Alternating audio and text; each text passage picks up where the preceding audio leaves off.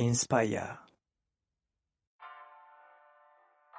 今回はラッパーのサントレ・シャオリンさんにお越しいただきました。よろしくお願いします。お願いします。まず、簡単に自己紹介をしていただけますかはい。福岡市でラッパーしてます。サントレシャオリンです。よろしくお願いします。お願いしまお願いす。します。サントレ・シャオリンとは実は前回に収録している週末シティプレイボーイズのノスケペンパーブリック、ノースナドとペンパーブリックと会いに行ったところにたまたまいて紹介してもらってちょっと撮らせてよみたいそうです。な感じで出会ったってう。いう、そのつながりが生きたっていうはい。感じでした。はい。今日はよろしくお願いします。よろしくお願いします。えっと、サントレ・シャオリンってそもそもどういう意味なんですか？サントレは、うん。もともとまあ、親の影響で映画めっちゃ見てて、うん。小学校の夢が映画監督やったんですけど、うん。それと、高校の時にもずっと Kid Cudi 聴いとって、で最初のアルバムかなんかの曲で、 Soundtrack to My Life っていう曲があって、ん。その発音がもうサントレにしか聞こえなくて、それで、サントレ。やば。めちゃくちゃいいね。映画のサウンドトラックと、うん。その発音で。サントレみたいな。そうしかもなんかメキシカンっぽいし。シャオリンは？シャオリンは大学5年間大阪行ってて、まあ1年プラスで。で、こっち帰ってきた時に、うんがっつりやろうってなった時に、うんちょうど中国語ラップみたいな。へ結構中国のラップがちょこっと流行ってて、あ、そうなんや。結構エキゾチックやなと思って。シ ャ当時いいなって思ったやつみた。いいなや、。そうです、マジで。めっちゃ安易につけたっすね。いいね。でも響きめちゃくちゃいいよね。あ、そうですね。SS だし。かっけえし、響きいいし、これでいいかな、みたいな。そうそう。最高のやつやね。はい。サントレ・シャオリンは、どういう生い立ちで、生い立ちですね。うん、どういう生い立ちをしてきたの？生い立ちはめっちゃ普通ですね。あそうはい。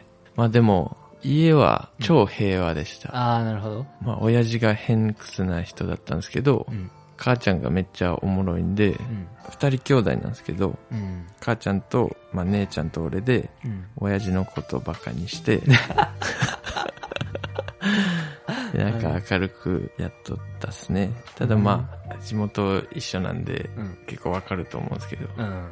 周りこう、ヤンキーみたいな人がうん。結構いたんすけど、僕自体がこう見てるとこがちょっと違って、うん。ちょっと抜けてたんですよね、結構。なるほど。だから、いつも、アホやねみたいなうん。言われるタイプ。バカやねって。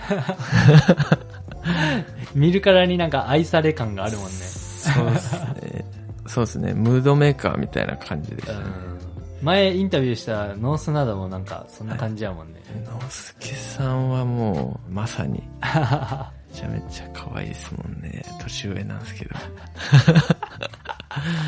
あざっす。えーでは、サントレ・シャオリンさんが人生観だったり、今のライフスタイルだったりを作ってきた上で影響を受けたものについてお話ししていただきたいと思います。はいまず、サントレ・シャオリンがラッパーになるのに影響を受けた人たちが、人がいるということで聞かせていただけますか？はい。まず一人は、一人目はカニエ・ウエスト。うわーでかい。どういう風にカニエに影響を受けたんですか？そうですね。もともと、あの、いい子だったんで、うん。全くヒップホップとか興味なかったんですけど、うん。マイケル・ジャクソンとか、うん。そこら辺の80年代のポップスみたいなのが親の影響で好きで、うん。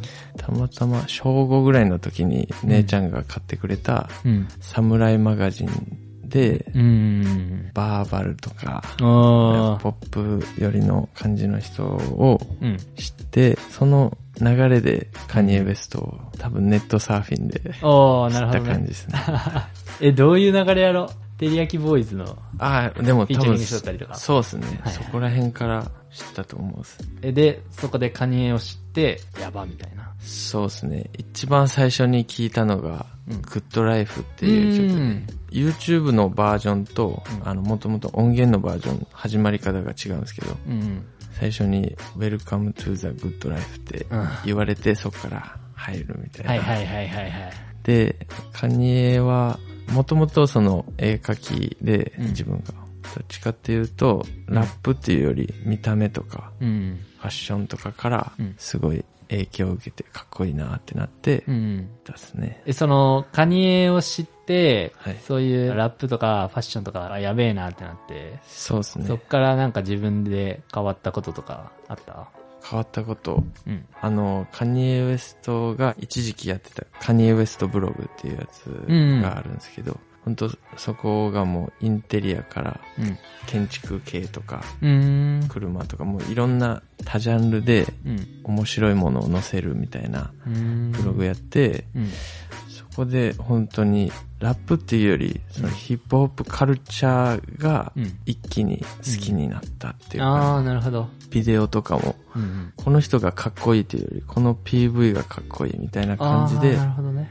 最初入り出したですね。あ、めっちゃいいね。え、例えばどんな描写があった？描写、なんか、ナズの、うん。えー、ナズイズライクとかうん。は、もともとナズ全く知らなかったんですけど、うん。まあ、ニューヨークのクイーンズブリッジの、あの、プロジェクトね。プロジェクトみたいなのを、団地的な。そうです、うんで。普通に団地が映ってるんじゃなくて、うん。広角みたいな感じで、うこーう、ん。バーってナズの後ろに背景がもう団地一色みたいな感じでビデオを撮ってるのとか、うん。うん。クイーンズブリッジが後ろに橋が映ってて、うんあるね。まあなんかあの、あの感じとかもいいなってな って。なんか視覚的なところから結構入ったっすね。やっぱそういう音楽の一個のジャンルっていうより、はい。いろんなカルチャーが混じり合ってって感じやしね。そうですね。醍醐味であるし、ファッションとか、なんか自分が作り出すものは、はい。なんかそこから影響を受けてったりする。そうですねう。ん。もともと、えっと、ブランドを作りたいな、みたいな、うん最初。中学校の時ラッパーになりたいって思ってた理由は、うんファレルとかみたいに、ブランド作って、アイスクリームとか、うんみたいなブランド作って、傍らラップしてるみたいな。で、もともとは中学生の考えなんで、うん。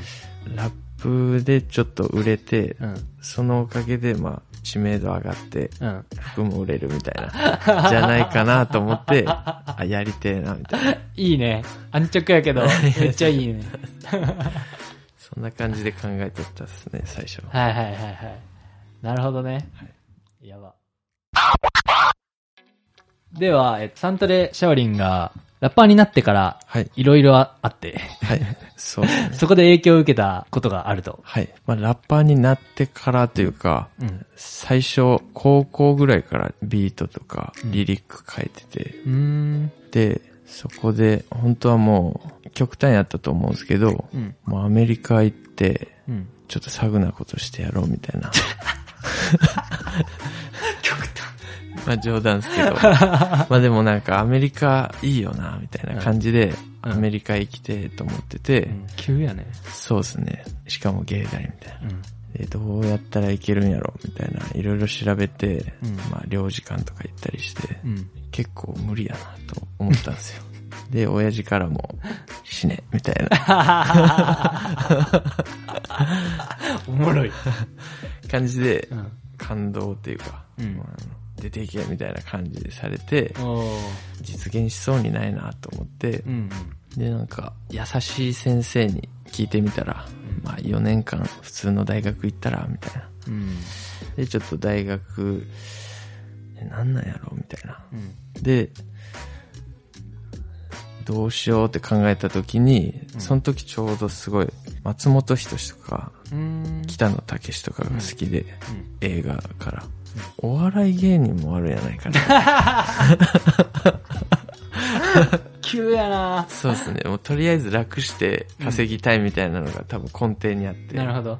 お笑い芸人で一生笑って過ごせたら楽しいやろうなと思って、まあワンチャンを狙って大阪の大学にうん。行ったんですけど、うん。まあもう目的もないから結局バイト付けの日々みたいなうん。感じでどうしようかなって考えてたら、大学2年生ぐらいの時に、あの、地元、中学校から一緒の、うんあの、石井大地っていううん。やばいジャンキーがいるんですけど、彼がその夜にバーって電話してきて、うん。世界取ろうぜ、みたいな言われて、で、ようよう聞いたらなんかすごい、ネズミ講に引っかかっとって、その日。彼が。すごい気持ちが大きくなっとったんですけど、でそれでなんか僕も乗せられて、どうやって世界取る？みたいな、うん。言ったら、あお前が高校の時やりよったあのヒップホップ隊みたいな言われて、じゃあちょっと1ヶ月後ぐらいにトラック作るわ、みたいな言ってう、ん。で作り出したのがうん、今に繋がってるですね。えそっから。で、夏休みとか春休みごとに2曲ずつぐらい撮って、うん。もうほんと遊びみたいな感じで。うんっていうのが、またヒップホップに俺を引き戻してくれたっていうのが、うんきっかけをくれた人みたいな。そうですね。えまあ、もう一人大地って地元におって、ー。うん。そいつはもう僕のマインドをこう、スッとしてくれる人で、おーリリックとかにも大地大地って出るんですけど、うん。それはその、引き戻してくれた大地じゃない方の大地うんです。。あと、浜田優、浜田優太。浜田雄大くんね。そうっていう友達。めちゃめちゃフルネーム。中学校が、そうね。俺が実は浜田雄大くん、中学校の後輩で、まあ浜田雄大くんの姉ちゃんと中学校の時に、そうなんかね、ゴニョゴニョつき。いや、ちょうど昨日、うん。雄大と電話しよったんでう、ん。いろいろ聞きましたあ、。マジっすか。やべえな。で、そんな雄大に、はいなんか影響を受けたことがあったと。はい。浜田は、もうずっと、高校が一緒やったんですけど、うん。そのヒップホップ知ったきっかけの、うんあの、DJPMX ってういう、ーん。BMX。はい。俺もめっちゃ好き。そうですね。ウェッサイ。ウェッサーイウェッサイス。もうマジで。ミスターチューリーっていう、あの、あれで、うん。えっ、と、なんか、高校最初、携帯って普通持ち込んじゃダメ。ダメやね。ダメですねここが厳しいけんね。それで、入学早々、携帯が鳴っちゃったんですけど、ねそれ、がミスラグジュアリーだっ でしたら、後ろの席のやつが、うん。お前、PMX しととって言ってきて、めっちゃおもろい。そいつが浜田雄大っていう。やば。え、教室にミスラグジュアリーってなったんや。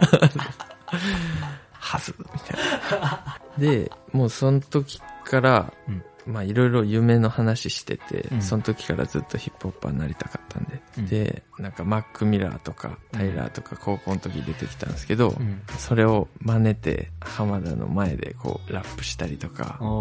そういうのをずっと見ててくれてて、うん。で、またヒップホップやろうってなって、うん。福岡帰ってきて、あ、じゃあがっつりやろうっていう時に、うんもう何でも言って、みたいな。で、今な、なんて言うんですかね、手伝ってもらってるっていうか、んえ、どんなことしてもらってんの？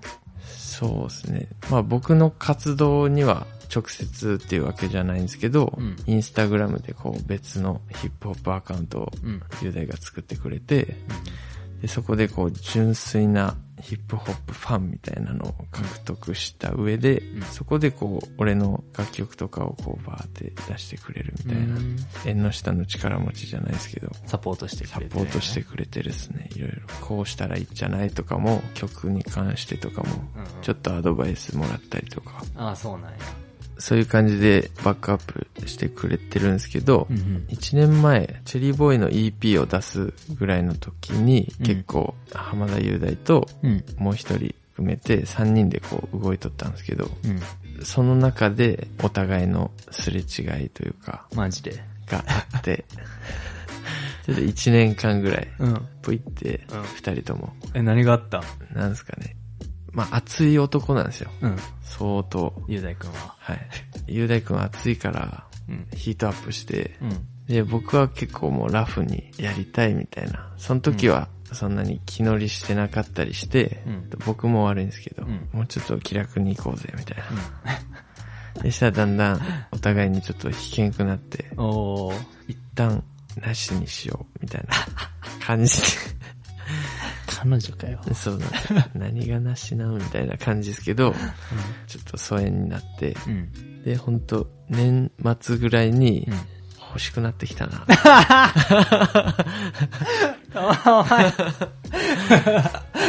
あいつが欲しいってなって、で、その時、浜田は、こう、ホットペッパーで就職して、なんか、それまで俺とやりよった時はストーリーでもがっつりヒップホップバー上げたりしとったんですけど、うん。なんかだんだん飯屋しかあげんくなって、なんか寂しいな、みたいな。あいつ、飯屋ばっか最近あげとうけど大丈夫かなってなって、うん。ちょっと連絡取って、うん。久しぶりに飲もうぜ、みたいな。うん。で、飲んだら、うんお互いいろいろ考えとったんですけど、うん。同じこと考えとったんですよ、結構。で、あなしょうもな、みたいになって、でそこでまた打ち解けてう、ん。よし、みたいな。まあ一回ちょっと失敗したんで、うん逆に強いな、みたい 強固な関な。係に強固な関係になりましたと。て、ちょっとグレードアップしてうん、再始動っていう感じですね。素晴らしい。もうここからは負ける気がしないと。そうですね。いやー、負けないでしょうね。10年、20年は負けないですね。あざっす。最後に、はい。サントルシャオリンが最近の活動、ラッパーとしての活動をする上で影響を受けているものがあるぞ。はい。ということで、何でしょうか？そうですね。週末シティプレイボーイズ。ありがとうございます。ほはい。う。マジっすか？え、どんな風に影響を受けてるんですか？は、そうですね。大阪から帰ってきて、マジでもう何にも知らんかったんですよ。そのシーンを。うん。そんな中で一段と光り輝く人たちがおって、うん。あ、かっこいいなーってなってって、うん。まあ、出会う前から影響というか、うんいいなってなってたんですけど、うん。僕の福岡のラッパーに思ってたイメージとは全く違う。うん。すごく、僕はそっちの方が好きなんですけど、うん。そういうのをやってる人がおるっていうのだけですごい、え、あどういうところが違って見えたの？まあ、ルックスっすかね。うーん。最初見た目から入ったんで、やっぱ、うんそこすごい大事やなと思ってて、うん。見た目がすごいちゃんとしてるというか、ちゃんとしてる？ちゃんとしてるって言ったらちょっとスーツビシッみたいな感じに聞こえるけど。まあ、エンターテインメント性が高いというか、あそこがやっぱり自然と僕は引きつけられるんですねー。うん。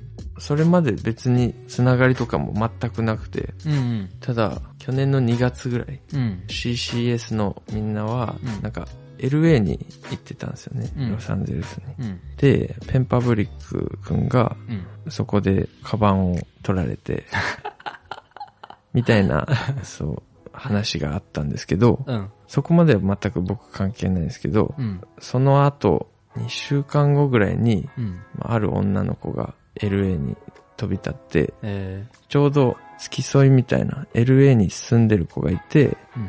それが、えっ、と、週末の人たちをこういろんなとこに案内しよった子で、うんまあそこが共通点やったんですけど、そのある女の子が一番最初に帰るんで、じゃあバッグを持って帰ってって言われて、忘れ物。そうです。持って帰ってきて、うんじゃあペンさんに渡すってなったんですけど、その子が僕の彼女で、出た。そうです。なんやかんやで。そうですね、ついてきてって言われて、うん。で、なんか、僕の彼女結構面白い子で、うん。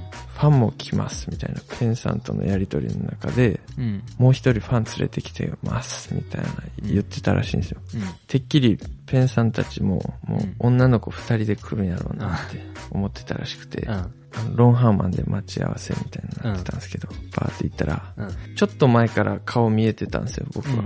うんそこを目指してるから。うんその時とうん僕と目が合った瞬間の顔が全然、めちゃめちゃ冷めてて、えみたいな。なんやこいつみたいな。大男じゃんみたいな顔してて、でもなんかその後餃子のリーに連れてってもらって、うんいや、ラッパーしとったいみたいな。うん。でその後ちょうど僕の中ではでっかいイベントがあって、うん。それも結構見てくれてて、えあと PV を出した時ですかね、ー。うん。になんかすごい良かったって言ってもらえて、その後にバグズさんうん。にトラック送るよって言ってもらえて、おーで、4月に出した EP にそのトラック入れて、うん。でなんかメンションしてもらったりして、そこでなんか、うん。すごい助けてもらったというか、そういう感じですね。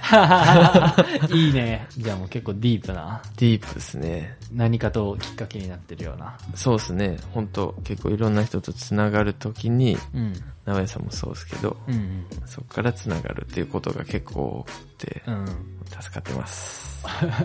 すごいね。てか、ビートまでよね。本当バグズさんは、うんすごいですね。ビートも。かっこいいしかっこいいよね。かっこいいです。